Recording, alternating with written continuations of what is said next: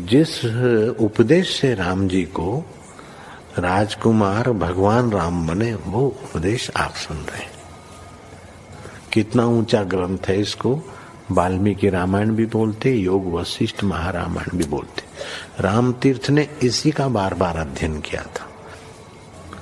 ये आप भी शांत हो जाएँगे परमात्मा में, और दूसरों को भी शांति देने की क्षमता देने वाला ये सद ग्रंथ है। इसको वेदांत का सिद्धांत ग्रंथ बोलते हैं। दूसरे होते प्रक्रिया ग्रंथ। ये ये करके फिर कब वो आचार्य बनो तब समझो, ये तो थोड़ा पढ़ो और फिर वही सिद्धांत की बात। तो बार बार योग वशिष्ठ महारामायण विचारने योग ओम श्री सदगुरु परमात्मा ने नमः। श्री वशिष्ठ जी बोले, हे रामचंद्र जी, जिस प्रकार इस जीव को कल्याण है, सो सुनिए। जब ज्ञानवान गुरु सच्छास्त्रों का उपदेश करे और शिष्य अपने अनुभव से ज्ञान पावे, अर्थात गुरु अपना अनुभव और शास्त्र जब ये तीनों इकट्ठे मिले, तब कल्याण होता है। जब तक अकृत्रिम आनंद न मिले, तब तक दृढ़ अभ्यास करो। हे रामचंद्र जी, आत्मा का प्रमाद ही जीव को दीन करता है। जिसने संतोर शास्त्रों के विचार द्वारा दृश्य को अदृश्य जाना है, वह निर्भय हुआ है। अज्ञानी का हृदय कमल तब तक संकुचा रहता है जब तक तृष्णा रूपी रात्रि नष्ट नहीं हो जाती और हृदय कमल आनंद से नहीं खिलाता। हे रामचंद्र जी, जिस पुरुष ने परमार्थ मार्ग को त्याग दिया है और संसार के खान पान आदि भोगों में मग्न हुआ है, उसको तुम मेंढक जानो, जो कीच में बड़ा शब्द करता है। हे रामचंद्र जी, यह संसार बड़ा आपदा का समुद्र है। इसमें जो कोई श्रेष्ठ पुरुष है, वह सत्संग और सत्शास्त्र के विचार से इस समुद्र को उलंघ जाता है और परमानंद निर्भय पद को, जो आदि अंत और मध्य से रहित है, प्राप्त होता है और जो संसार समुद्र के सम्मुख हुआ है, वह दुख से दुख को प्राप्त होता है और कष्ट से कष्टतर नरक को प्राप्त होता है। जैसे विष को विष जान उसका पान करता है और वह विष उसको नाश करता है, वैसे जो पुरुष संसार को असत्य जानकर फिर संसार की ओर यत्न करता है, सो मृत्यु को प्राप्त होता है। ओम श्री सदगुरु परमात्मने नमः। श्री योग वशिष्ठ महारामायण। हे राम जी जब जीव अनात्म में आत्मा अभिमान करता है, तब अपने को विकारवान और जन्मता मरता मानता है। और जब देह अभिमान को त्याग कर आत्मा को आत्मा मानता है, तब न जन्मता है और न मरता है। न शस्त्र से कटता है, न अग्नि से जलता है, न जल में डूबता है और न पवन से सूखता है, क्योंकि वह निराकार, अविनाशी और चिदा का स्वरूप है। हे राम जी, यदि चेतन की मृत्यु होती हो तो पिता के मरने से पुत्र भी मर जाता और एक के मरने से सभी मर जाते, क्योंकि आत्मसत्ता चेतन एक और सब में अनुस्यूत है। पर एक के मरने से सब नहीं मरते। इससे चैतन्य आत्मा की मृत्यु कभी नहीं होती। शरीर को काटने से आत्मा नहीं करता। शरीर के जलने पर आत्मा नहीं जलता। संपूर्ण विश्व भस्म हो जाए तो भी आत्मा भस्म नहीं होता। आत्मा नित्य, शुद्ध, अनंत, अच्युत रूप है। कभी स्वरूप से अन्यथा भाव को नहीं प्राप्त हुआ। हे राम जी, मैं ब्रह्म रूप हूँ, अर्थात सब में अहम रूप, निराकार, अखंड मैं हूँ। न मुझको जन्म है और न मृत्यु है। सुख की इच्छा नहीं, न कुछ हर्ष है, न शोक है न जीने की इच्छा है, न मरने की। जैसे रस्सी में सर्प और सुवर्ण में भूषण कल्पित है, वैसे ही आत्मा में वशिष्ठ नाम रूप है।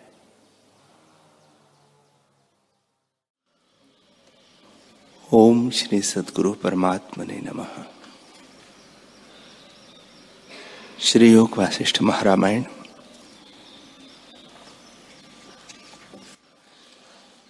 श्री वशिष्ठ जी बोले, हे रामचंद्र जी, जितने दान और तीर्थाधिक साधन हैं, उनसे आत्मपद की प्राप्ति नहीं होती आत्मपद की प्राप्ति साधु संग से ही होती है। साधु संग रूपी एक वृक्ष है और उसका फल आत्मज्ञान है। जिस पुरुष ने फल की इच्छा की है स्व अनुभव रूपी फल को पाता है। जो पुरुष आत्मानंद से रहित है सो सत्संग करके आत्मानंद से पूर्ण होता है। जो अज्ञान से मृत्यु पाता है, सो संत के संग से ज्ञान पाकर अमर होता है। और जो आपदा से दुखी है, सो संत के संग संपदा पाता है। आपदा रूपी कमल का नाश करने वाली सत्संग रूपी बर्फ़ की वर्षा है। सत्संग से ही आत्मबुद्धि प्राप्त होती है, जिससे मृत्यु नहीं होती। और सब दुखों से छूटकर परमानंद को जो प्राप्त होता है। हे रामचंद्र जी, संत की संगति से हृदय में ज्ञान रूपी दीपक जलता है, जिससे अज्ञान रूपी तम नष्ट हो जाता है और बड़े बड़े ऐश्वर्य को प्राप्त होता है। फिर उसे किसी भोग्य पदार्थ की इच्छा नहीं रहती और बोधवान होके सबसे उत्तम पद में वह विराजता है। जैसे कल्प वृक्ष के निकट जाने से वांछित फल की प्राप्ति होती है, वैसे ही संसार समुद्र के पार उतारने वाले संत जन हैं। हे रामचंद्र जी मोह रूपी मेघ का नाश करने वाला संत का संग पवन है, जिसको अनात्म देहादिक से स्नेह नष्ट हुआ है, और शुद्ध आत्मा में जिसकी स्थिति है वह उससे तृप्त हुआ है। फिर संसार के इष्ट अनिष्ट में उसकी बुद्धि चलायमान नहीं होती। वह सदा समता भाव में स्थित रहता है।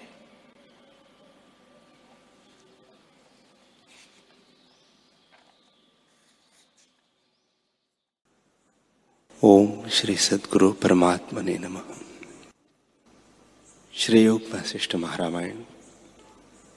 निर्वाण प्रकरण सर्ग बासठ श्री वशिष्ठ जी बोले, हे रामचंद्र जी वैताल ने राजा से प्रश्न किया कि, हे राजन, एक प्रश्न यह है कि जिसमें यह ब्रह्मांड त्रस रेणु के समान है, वह सूर्य कौन है? दूसरा प्रश्न यह है कि जिस पवन में आकाश रूपी अणु उड़ते हैं, वह पवन कौन है? तीसरा प्रश्न यह है, जिसमें केले के वृक्ष की तरह और कुछ नहीं निकलता, वह वृक्ष कौन है? और चौथा प्रश्न यह है कि वह पुरुष कौन है, जो स्वप्न से स्वप्न और फिर उसमें और स्वप्न देखता है और एक रहता है? परिणाम को नहीं प्राप्त होता। इन प्रश्नों का उत्तर दे। जो तूने मेरे प्रश्नों का उत्तर न दिया तो तुझे खा जाऊँगा। राजा बोला, हे वैताल, इन प्रश्नों का उत्तर सुन। ब्रह्मांड रूपी एक मिर्च का बीज है, और उसमें सतपद आत्मा चैतन्य रूपी तीक्ष्णता है। एक डाल में ऐसी मिर्चें कई सहस्त्र लगी हुई है और एक वृक्ष में कई सहस्त्र ऐसे डाले लगी है। ऐसे वृक्ष एक वन में कई सहस्त्र है और ऐसे कई सहस्त्र वन एक शिखर पर स्थित है। ऐसे कई सहस्त्र शिखर शिखर एक पर्वत पर है और ऐसे कई सहस्त्र पर्वत एक नगर में है। ऐसे कई सहस्त्र नगर एक द्वीप में है और ऐसे कई सहस्त्र द्वीप एक भव पृथ्वी में है। ऐसे कई सहस्त्र पृथ्वी भव एक खंड में है और ऐसे कई सहस्त्र खंड एक समुद्र में लहर लेते हैं। ऐसे कई समुद्र, सहस्त्र समुद्र, एक समुद्र की लहर है और ऐसे कई सहस्त्र समुद्र एक पुरुष के उदर में है। ऐसे कई पुरुषों की एक पुरुष के गले में माला पिरोई हुई है। ऐसे कई लाख कोटि सूर्य के अणु है जिस सूर्य से सब प्रकाशमान है, वह सूर्य आत्मा है, जिसमें अनंत सृष्टि स्थित है। हे वैताल, जैसे यह सृष्टि वास्ती है, वैसी ही सब सृष्टियाँ जान जो यह सृष्टि सत्य है तो सब सृष्टि सत है, और जो यह सृष्टि स्वप्न है तो सब सृष्टियों को स्वप्न सदृश जानो। आत्मा ऐसा सूर्य है जिससे भिन्न और कोई अणु नहीं और वह सदा अपने आप में स्थित है। अब बता और क्या पूछता है?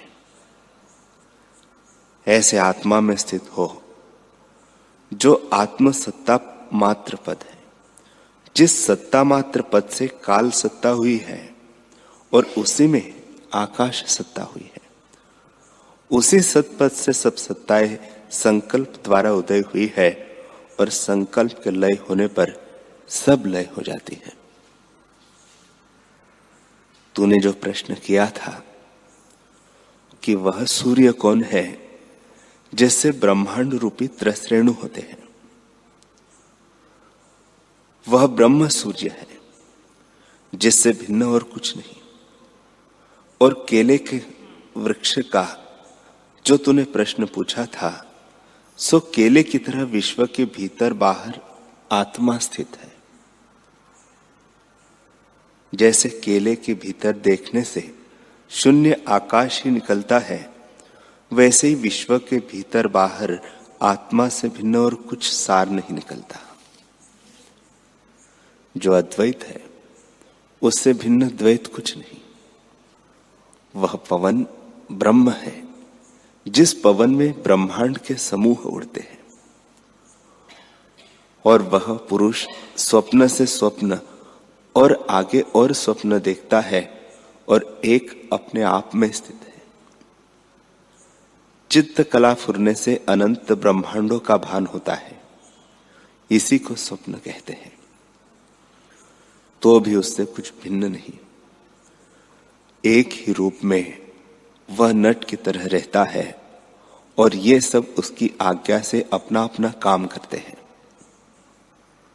वह सूक्ष्म से सूक्ष्म और स्थूल से स्थूल है। उसमें मंदराचल पर्वत भी अणु है, ऐसा स्थूल है। उसमें वाणी की गति नहीं। वह अपने आप ही में स्थित है और इंद्रियों से अगोचर है।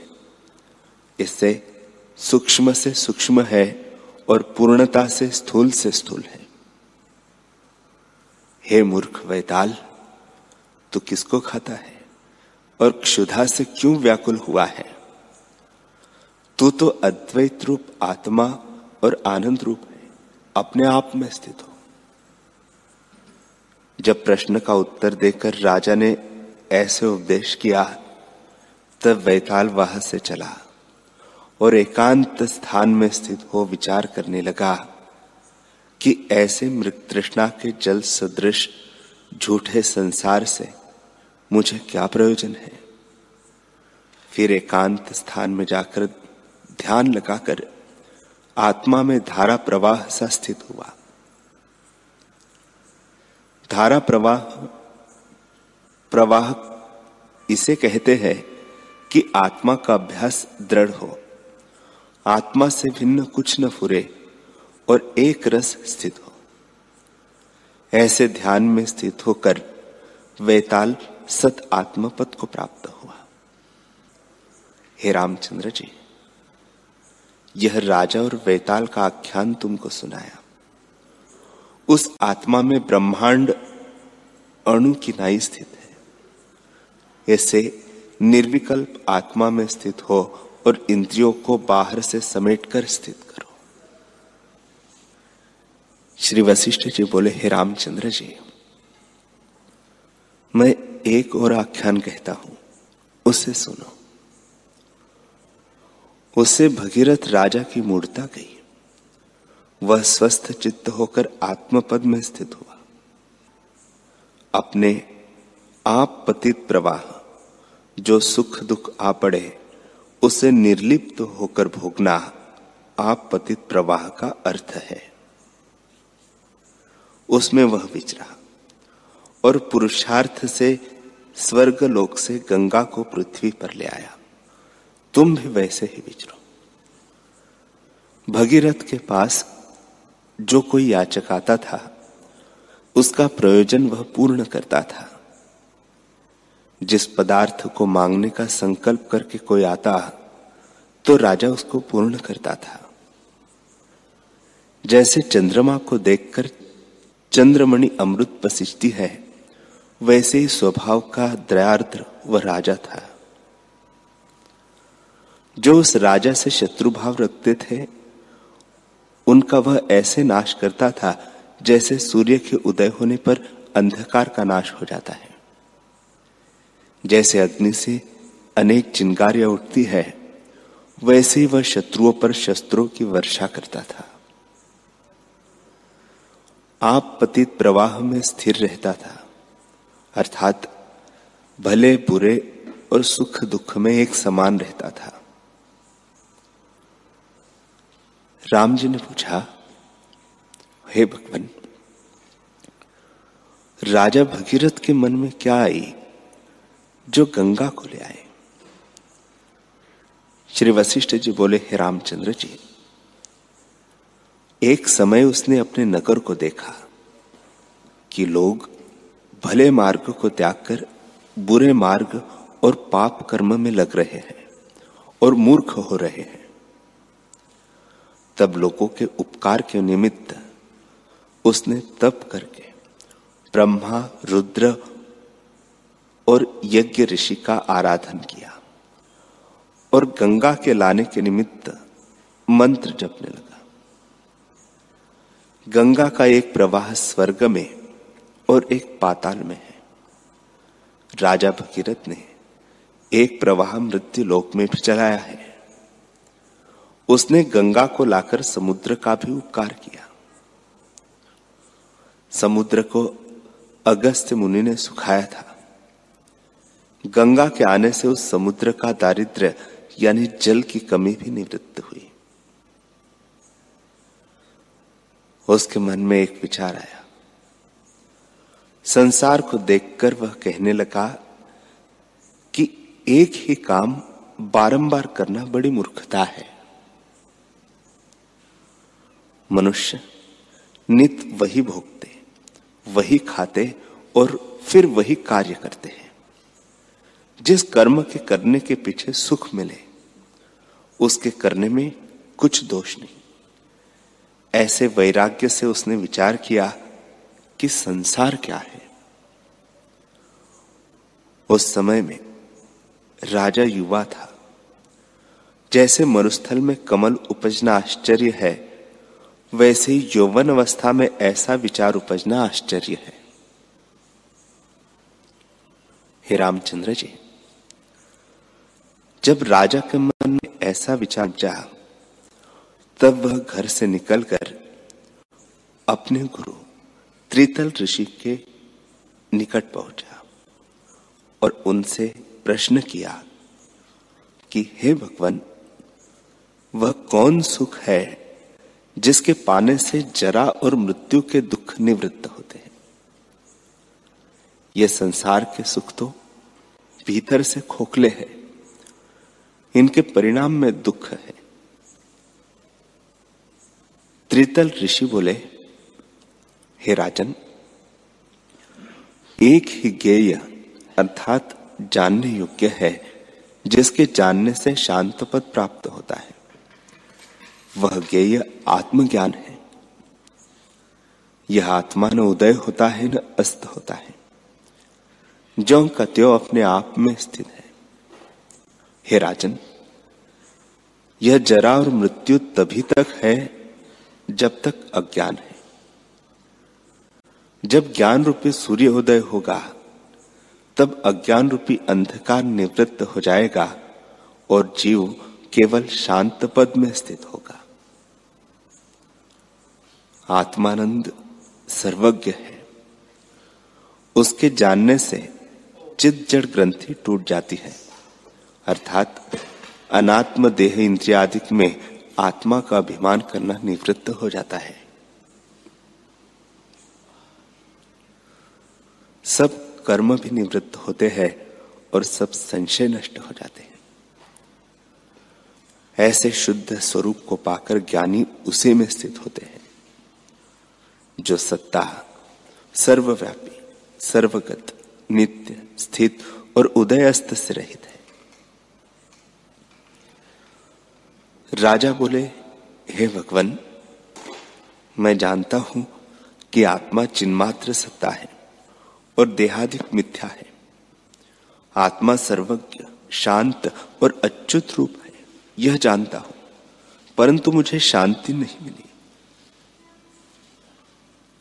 क्योंकि आत्मा चिन्मात्र मुझे नहीं भासता और स्वरूप में स्थिति भी नहीं इसलिए कृपा करके उपदेश करिए कि मैं स्थित हूँ। ऋषि बोले, हे राजन, तुमसे मैं एक ज्ञान कहता हूँ, जिसके जानने से फिर कोई दुख न रहेगा और उससे ज्ञेय में तुमको निष्ठा होगी। तब तुम सर्वात्म रूप स्थित होंगे और तुम्हारा जीव भाव नष्ट हो जाएगा। देह और इंद्रियों में आत्म अभिमान न करके, पुत्र, स्त्री और कुटुंब के दुख से अपने को दुखी न जानना।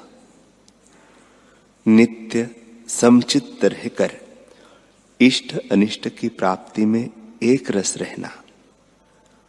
चित्त को आत्मपद में लगाकर, वृत्ति को और न जाने देना। एकांत देश में स्थित होना और अज्ञानी का संग न करके ब्रह्म विद्या का सदा विचार करना, ये ज्ञानी के लक्षण, तत्व ज्ञान के दर्शन के निमित्त तुमसे कहे है। इससे विपरीत अज्ञान है। हे राजन, यह ज्ञेय जानने योग्य इसके जानने से केवल शांत पद को प्राप्त होंगे और देह का अहंकार भी निवृत्त होगा। हे राजन, पहले अहम होता है और फिर मम होता है। इससे तुम अहम मम भाव का त्याग करो। जब अहम मम का त्याग करोगे, तब अहम प्रत्यय से आत्मपद भाषित होगा। वह आत्मा सर्वज्ञ है। सब कुछ आप है। स्वतः प्रकाश और आनंद रूप है। पर सांसारिक विषय भोग के सुख दुख से रहित है। जब ऐसे गुरुजी ने कहा, तब राजा बोला, हे भगवान, यह अहंकार तो चीरकाल से देह में रहता है और अभिमानी है। उसका क्यों कर त्याग करो? ऋषि बोले, हे राजन, अहंकार पुरुष के प्रयत्न से निवृत्त होता है। पहले भोगों में द्वेष दृष्टि करना, फिर भोगों की वासना न करना, बारंबार अपने स्वरूप की भावना करना और विचार करना। इससे तुम्हारा जीवत्व, यानी अहंकार निवृत्त हो जाएगा। हे राजन जब तुम्हारा अहंकार निवृत्त होगा, तब तुमको सर्वत्र आत्मा ही भाषित होगा और दुख से रहित शांत रूप का प्रकाश होगा। हे राजन, यह लज्जा अर्थात संग या आसक्ति रूप फांसी जब तक नहीं कटती, तब तक आत्मपद की प्राप्ति नहीं होती।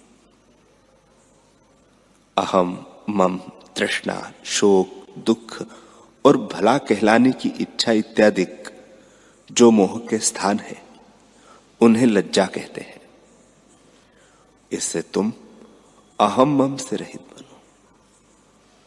तुम्हारे शत्रु जो राज्य लेने की इच्छा करते हैं, उनको अपना राज्य दे दो और क्षोभ से रहित होकर पुत्र, स्त्री और बांधवों के मोह से रहित बनो।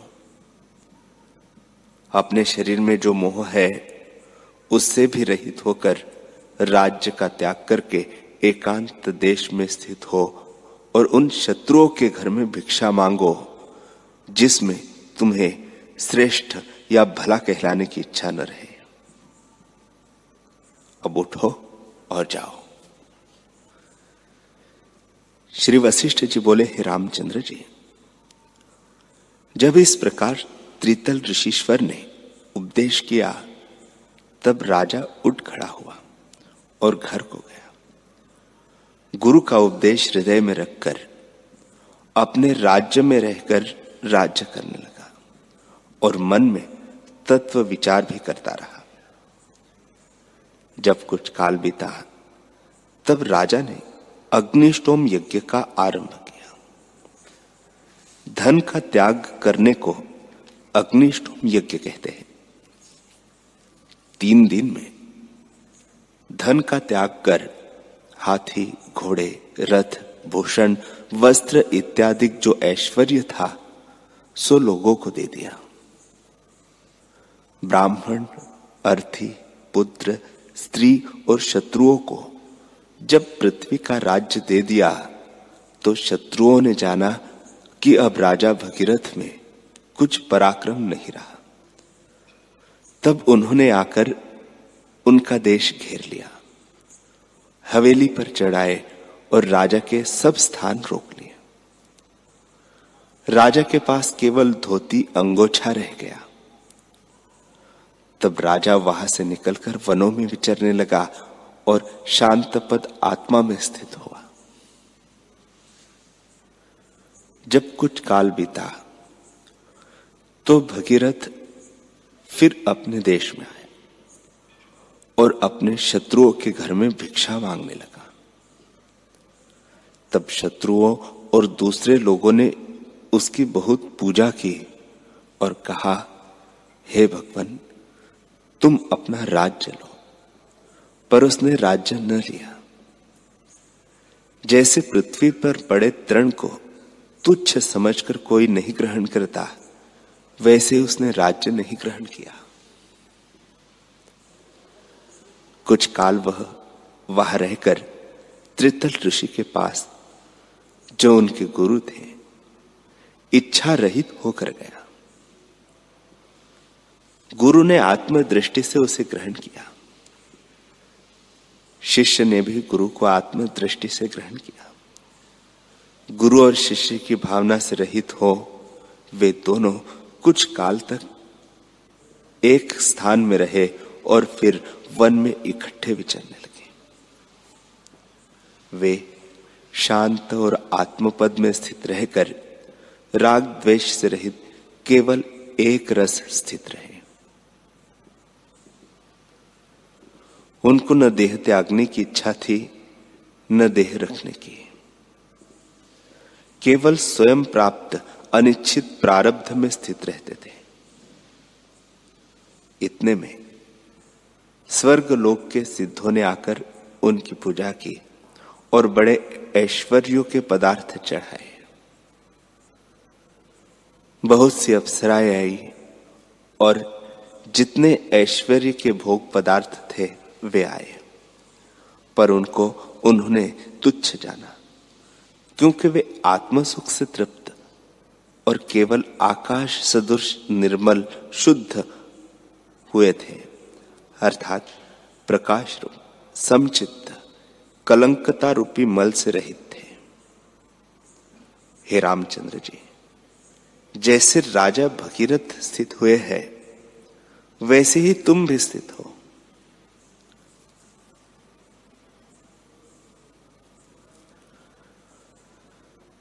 हरि